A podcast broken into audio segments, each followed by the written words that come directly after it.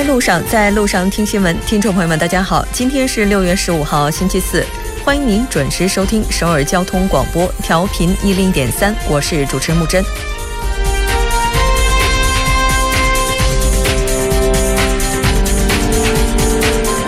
陈更替综合医院的死亡诊断也发生改变，这其中到底有什么缘由？二零一五年十一月十四号，农民白南基参加了民众总动员集会，期间被警察的高压水枪扫中之后，送入了首尔大学医院接受诊疗，最终于三百一十七天之后不治身亡。当时的主治医生给出的死亡诊断为因病死亡。然而，今天首尔大学在记者招待会上宣布，白南基为外因致死，这无法不令人猜测其中是否存在不为人所知的授意。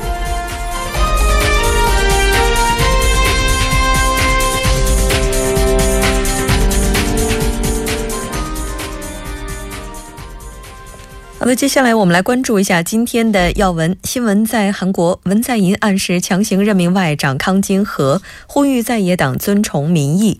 韩国考虑扩大进口美国武器以及页岩气，挽救韩美 FTA。新闻在中国，中国外交部发言人表示，巴拿马同中国建交，顺应大势，合乎民心。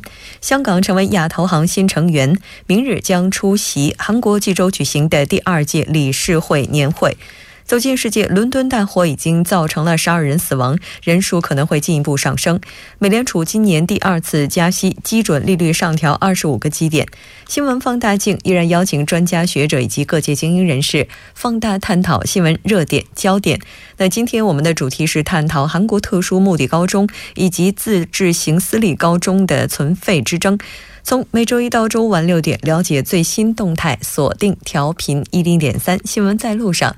稍后是广告时间，广告过后马上回来。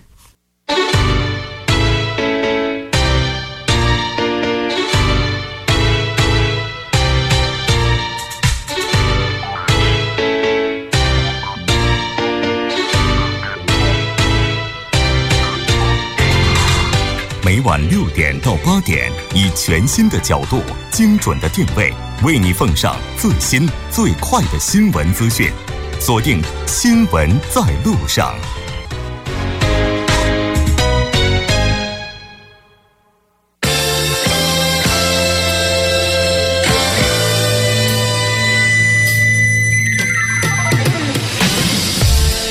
闻在韩国，带您快速了解当天主要的韩国资讯。接下来，我们就连线本台特邀记者申海燕。海燕，你好。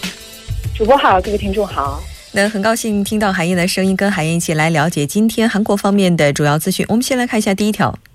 好的，第一条新闻呢是文在寅暗示强行任命外长康金和，呼吁在野党遵从民意。嗯，是的，没错。那这条消息的话，相信很多朋友都已经大致的听到了一些。我们来看一下相关的详细报道。嗯，好的。韩国总统文在寅呢，在今天上午由青瓦台主持的全体发言上，强烈暗示了其有可能强行推进康金和的任命。文在寅表示说，他将遵从民意，也希望在野党遵从国民的判断。尤其在当下外交紧张时期呢，恳切的呼吁在野党顾全大局，予以合作。他提到，在野党可以反对对康金和的外交部长呃外交部长官的提名。但不能接受在总统确定任命后仍然持不合作态度，或扬言国会将继续反对下去，并在国会外呃进行场外的斗争。文在寅称，韩国宪法和法律明确规定了总统和国会任命政府人士的权限。那韩国宪法规定呢，国会国务的总理、大法院院长呃以及宪法裁判所所长、监察院院长的任命呢，必须经过国会的同意。总统必须遵从国会的意见，而长官等此外的政府人士则是总统的权限。如果国会未在规定时间内交出人事听证经过报告，总统可以直接任命。嗯，是的，没错。那其实文在寅总统在呼吁的时候也提到了，现在呢，韩国在外交事务方面存在着很多的悬案，非常需要有外交官若，然后出面来解决这样的一些问题。那么文总统他是如何看待在野党反对这件事情呢？呃，文在寅在发言中称呢，听证会上展开高强度的验证并表示反对是在野党的职责和费内之事，但看到验证结果并进行最终判断的是国民。提名人康金和呢是精明干练的女性，其外交能力备受联合国和国际社会的认可与好评。在国际社会上受到认可的人说她在韩国不具备资格，很难让人理解。文在寅还强调称，当下距离韩美首脑会谈只剩下半个月，紧接着还有 G20 峰会和主要国家首脑会谈，应该尽快任命外交部长官。嗯，是的，没错。我们也希望韩国的朝野两党能够朝野几党之间能够尽快的达成一致吧。再来看一下下一条。好的，下一条新闻是韩国考虑扩大进口美国武器及页岩气。挽救韩美 FTA，是的，没错。像韩美 FTA 之间最近也是遭遇了很多的问题哈。我们来看一下，为了挽救 FTA 的话，韩方现在提出了哪些主张？啊，好的。据韩国国民日报的报道呢，韩美首脑会谈呢将于月底举行。韩国政府呢正在考虑打出扩大进口美国武器和页岩气这张牌，与美国商讨韩美自由贸易协定问题。呃，此前呢，美国以对韩贸易逆差过大为由呢，多次主张重新协商，甚至撕毁韩美 FTA。在这种情况下，韩国政府呢希望通过扩大武器和页岩气进口量，来缩小对美贸易顺差规模，对症下药来挽救 FTA。那韩国产业通商通商资源部的相关人士呢，近日表示说，在自由经济体制下呢，政府无法强迫企业扩大进口美国商品。但武器和页岩气的进口呢，是在政府掌控之下的。嗯，应该说这也算得上是不是办法的办法了。那针对韩方的要求，美方有哪些表示呢？呃，美国的驻韩商会呢，当天也召开了记者会，表示会维持两国经贸互惠关系的长久发展呢。目前美国对韩贸易持续赤字的情况需要得到改善。那建议韩国政府呢，扩大进口美国的商品。特别是美国液化天然气、页岩气及军工产品，来平衡两国的收贸易收支。那在武器进口方面呢，还有建议称，韩国政府应该买下最近引起多方争议的萨德反导系统。呃，但也有意见的表示，在韩美 FTA 的问题上呢，韩国不可以只是一味无条件的给予，也应该积极争取自己的利益。最近呢，美国不断采取征收这个反倾销税等贸易保护措施。韩国呢也可以要求美国降低贸易壁垒。从韩国国防部和防卫事业厅今年一月公开的武器交易明细来看呢，韩国的大部分武器都是从美国购买的。资料显示，二零零六年到二零一六年十月呢，韩国购入的美国武器总价值为三十六点零三六万亿韩元，相当于韩国去年一年的国防预算。嗯，是的，没错。那之前我们也在新闻放大镜板块谈到过这个问题，当时也提到了美国，那他提出要重新谈 FTA，可能会有其他的一些意图。但是不管如何的话，现在韩方已经主动积极的想要去解决这个问题，我们也希望能够达到一个比较令人满意的结果。再来看一下最后一条。好的，最后一条新闻是韩政府呼吁南北韩共同尊重和履行六幺五宣言。嗯，是的，没错。今天呢，也是一个非常特别的日子。今天是南北韩六幺五共同宣言发表十七周年的日子。我们来看一下相关方面的一些报道。嗯，好的。在南北韩六幺五共同宣言发表十七周年之际呢，韩国政府以统一部发言人李德行的名义发表评论，表示六幺五共同宣言包含的南北韩和解合作精神，在当前南北韩关系紧张的情况下呢，仍具有重大意义。双方应尊重和履行共同宣言，将十七年前南北韩领导人维护韩半岛和平、推动南北韩和解合作的精神转化为具体实践。政府评价称，六幺五共同宣言是韩半岛分裂后南北韩领导人首次达成的协议。之后呢，双方在诸多领域启动对话和交流，并推进了解决失散家属问题，为南北韩和解合作掀开了新的篇章。六幺五共同宣言呢，是两千年六月十三日至十五日呢，韩国时任总统金大中访问北韩，并与北韩国防委员会的委员长金正日举行会谈后，南北联合发布的声明。核心内容呢，包括进一步扩大和发展南北韩关系，缓和韩半岛紧张局势，并协调发展民族经济，实现共同繁荣。嗯，是的，没错。应该说，韩国的这一届政府文在寅总统呢，他是非常希望能够和平解决南北韩之间问题的。那也希望在文总统任期内能够看到一线曙光。非常感谢海燕给我们带来这一期连线，我们下期节目再见。再见。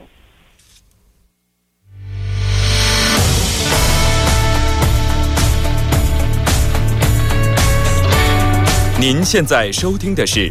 新闻在路上，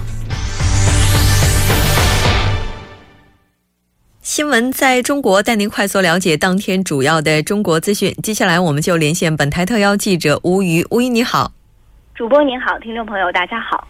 那很高兴跟吴瑜一起来了解今天中国方面的主要资讯。我们先来看一下第一条。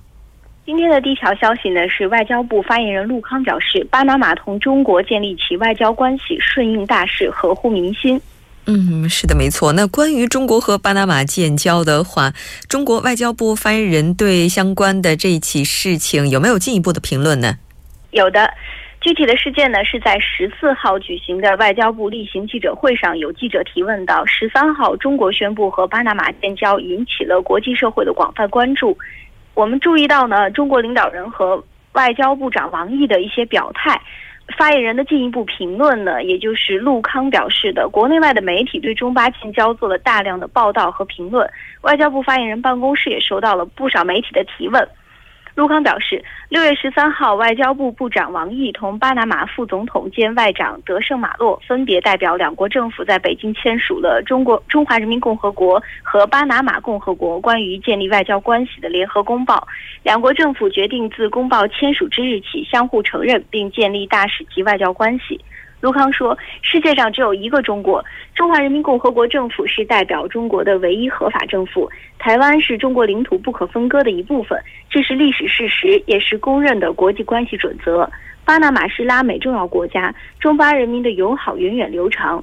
中国人民对于巴拿马人民怀有深厚的友好感情。巴拿马政府承认并承诺坚持一个中国原则，同台湾断交。”同中华人民共和国建立起外交关系，这是顺应大势、合乎民心的正确选择。中方对此表示高度赞赏。陆康表示，中方愿在和平共处五项原则和一个中国原则基础上，发展和深化同巴方在各个领域的友好合作，造福两国和两国人民。嗯，是的，没错。相信中巴的建交不仅仅能够造福两国人民，更能够造福其他更多的人吧。那这条消息先了解到这里，我们再来看一下下一条。下一条消息呢是香港成为了亚投行的新成员，将在明天出席在韩国济州举行的第二届理事会年会。那具体的情况，我们来看一下相关报道。好的，香港特区政府近日宣布，香港已经成为了亚投行的新成员。财政司司长陈茂波将率领香港代表团首次以成员身份出席亚投行本月十六号至十八号在韩国济州举行的第二届理事会年会。特区政府新闻发布处发布消息说，立法会财务委员会早前通过了香港认缴亚投行七千六百五十一股股本，其中包括一千五百三十股实缴股本和六千一百二十一股代缴股本。在完成相关的法律程序之后，香港或接纳成为亚投行的新成员。嗯，是的。那么，香港加入亚投行的话，这我们可以去怎么看待呢？好的，陈茂波表示呢，香港早日加入亚投行的程序显示，香港已经做好了准备支持亚投行的运作。作为国际金融中心，香港拥有一国两制的独特优势，成熟稳健和流动性充裕的金融市场，以及大量具有国际经验的顶尖金融人才。陈茂波说，这些优势可以协助亚投行筹集资金，为其不同的基建项目融资。此外呢，陈茂波还表示，香港在设计、建造、营运和管理方面一直获得国际认可。香港的专业及其金融服务业肯定可以为亚投行的成功运作做出贡献，而加入该行的同时呢，也可以为有关界别带来新的机遇。嗯，是的，没错。那香港加入亚投行成为新的成员，这应该也是可以实现多方共赢的。我们再来看一下下一条。今天的第三条消息呢，是针对于民进党有关人士表态的亲中国台办回应，真有诚意的话，就要彻底放弃台独立场。具体情况呢是这样的，国台办发言人小光十四号在例行记者会上表示，民进党人士如果真的有改善和发展两岸关系的诚意，就应当不仅仅从言论上，而且从行动上。改更张，彻底放弃台独主张。嗯，是的，没错。那听说呢，近日来多名民进党籍的县市长也都表态亲中、和中、友中。那国台办的发言人对这样的一些事情有什么看法呢？好的，马晓光表示呢，大陆和台湾同属一个中国，两岸不是与国的关系。不管什么样的说法，都应当清楚两岸关系的性质这个根本问题。一方面呢，坚持台独立场；另一方面又大讲亲善友好，这是自相矛盾的。民进党保持台独党纲，坚持一边一台的台独分裂立场，只有放弃台独党纲，改变台独立场，民进党才能够和大陆改善关系。马晓光还表示呢，大陆方面对于民进政策是明确一贯的，只要民进党不放弃一边一台的台独分裂主张，大陆是不会与其进行交流的。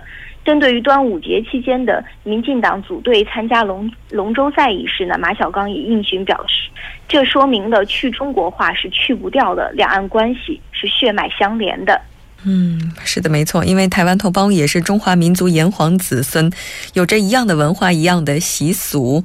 那其实最近也有一项民调结果，这个民调结果是这样的：大概在台湾地区呢，有百分之五十四点四的民众认为，台湾当局领导人在两岸关系当中主张的所谓维持现状，实际上是倾向台独的。那不知道发言人对这样的一个观点有什么样的看法？嗯，好的。马晓光说呢，对于台湾具体的民调不多做评论，但这种结果呢，应该引发两岸同胞的思考。就像民进党当局所说的，维持现状是维持两岸关系和平发展，还是要背离这个目标，按理去操作和控制一些去中国化的间接台独活动？相信两岸同胞都应该看得很清楚。具体情况呢，就是这样。嗯，是的，没错。那相信两岸关系的话，其实也是揪在每一个炎黄子孙心里的一个心结吧。也期待早日看到曙光。那非常感谢今天吴爷给我们带来的这期连线，我们下期节目再见。再见。稍后我们来关注一下这一时段的路况、交通以及天气信息。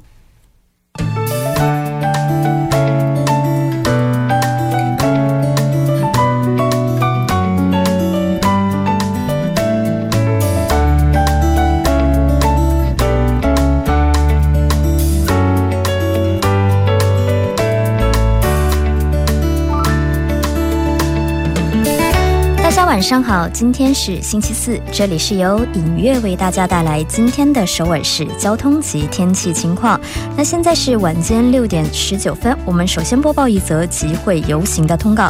那在今天的下午五点到七点，在光化门广场世宗大王人像前，将有五百人聚集的这个集会游行，还望途经车辆参考路段减速行驶。好，我们继续播报一则因道路施工而临时管制的通告。那在盆塘水西路青潭大桥盆塘方向博建地下车道呢，在进行这个地下车道的道路保修作业。那单方向将临时的进行交通管制。那管制的具体时间段，则是从今天晚上的十一点半到翌日的凌晨五点。我们接下来继续关注下路面的突发情况，在京釜高速公路金阁方向瑞草到良才的五车道，那进行的施工作业，目前来看呢会持续一段时间，还望您参考路段小心驾驶。在江边北路九里方向上水到永东大桥的三车道，那发生的故障车辆得到很快的处理，目前交通恢复正常。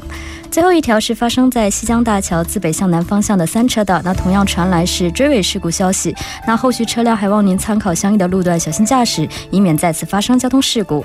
那接下来我们继续关注一下天气变化。那今天我们同样感受到这个西部暖空气的流入，白天的气温已经感受到是这种大幅度的上升。那预计这种高温天气呢会持续上几天。据气象厅预测，近期内以内陆为中心，气温将突破三十摄氏度。在这里呢，特别的提醒您。白天一定要注意防晒、防紫外线，及时的补充体内因高温而流失的水分。晚上呢，要注意温差带来的身体的不适。具体的播报情况是这样的：今天晚间至明天凌晨晴有时多云，西南偏西风二级，最低气温零上十九度。明天白天多云，南风二级，最高气温零上三十一度。好的，以上就是这一时段的天气与交通信息。稍后我还会再回来。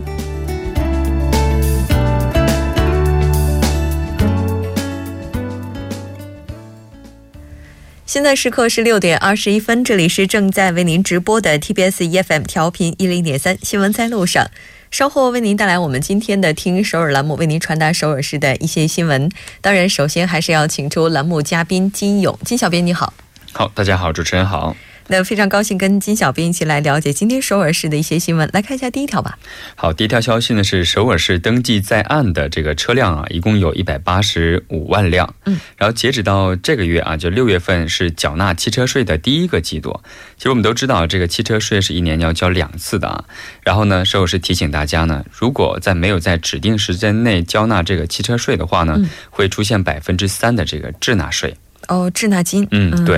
然后同时啊，税务师还表示，就是为了方便在韩国的外国人交纳这个汽车税呢，在交纳单上啊，就附上了各个国家的语言。比如说你登记的时候、申请的时候，他们会显示你是哪个国家的嘛？嗯。所以呢，就会显呃附上那个国家的语言，比如说有英文、中文、日文、法文，还有蒙古语。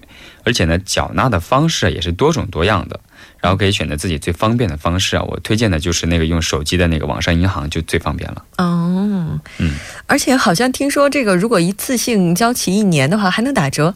哎，对，就是在这个月，如果把第二季度的那个车那个税呀提前交纳的话呢，可以享受百分之十的优惠政策。哦，是我这倒是真听说过，但是还没试过。我觉得大家可以试一试，然后互相共享一下信息哈。嗯，来看一下第二条。好，第二条消息呢，首尔市呢为了提高流浪者的自食其力的意识啊，计划在明天在首尔木洞的一个运动场举办一个叫做“健康自立”的运动会。这个运动会呢有两个项目，第一个就是足球，还有就是拔河。就首尔市呢表示啊，就是将通过这样各种各样的一种活动啊，提高流浪者的这些自立意识啊，同时呢提供一些支援，比如说如果你们对呃他们对这个摄影或者是西洋艺术或者美术方面都感兴趣的话呢，他们都会大力的支持。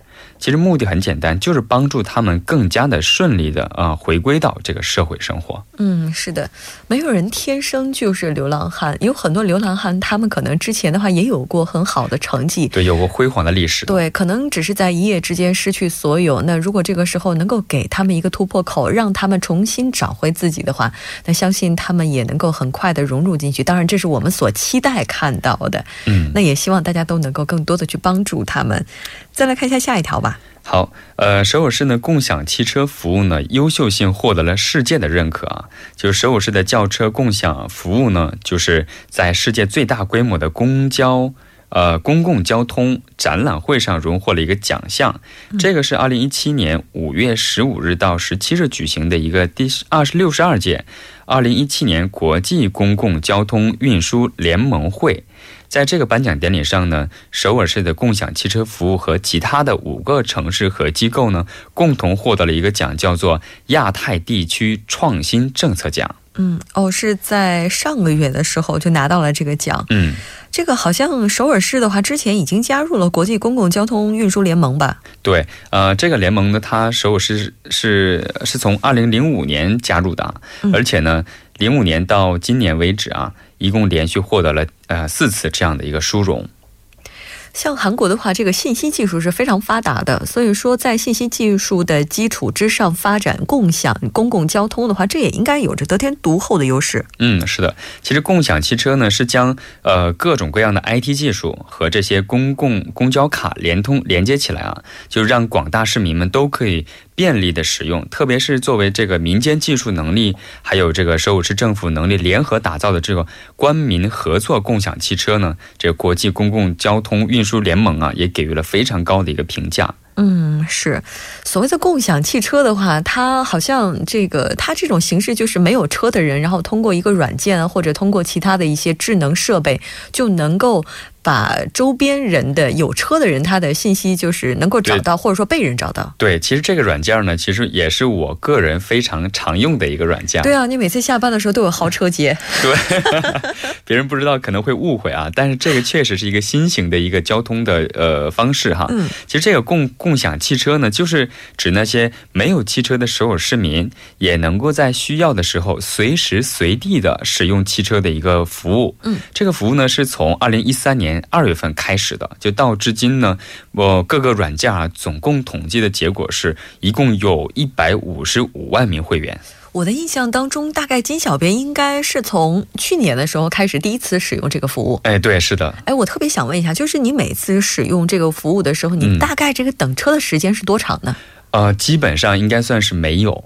因为什么？在预约的时候，你可以选择你的出发时间，它会根据你的出发时间来到达。唯有一次是什么呢？它下雨了，所以它会晚到了大概有十分钟左右。哦，但是这个晚到的时间的话也非常短，就没有想象中那么长，而且只有一次。对。哦，它这个费用怎么样呢？它的费用应该算是比正常的出租车会便宜一点点。啊，比正常的出租车，因为它是属于一种共享服务。对，哎，这个车主的话，一般情况下是不是真的是顺路捎你？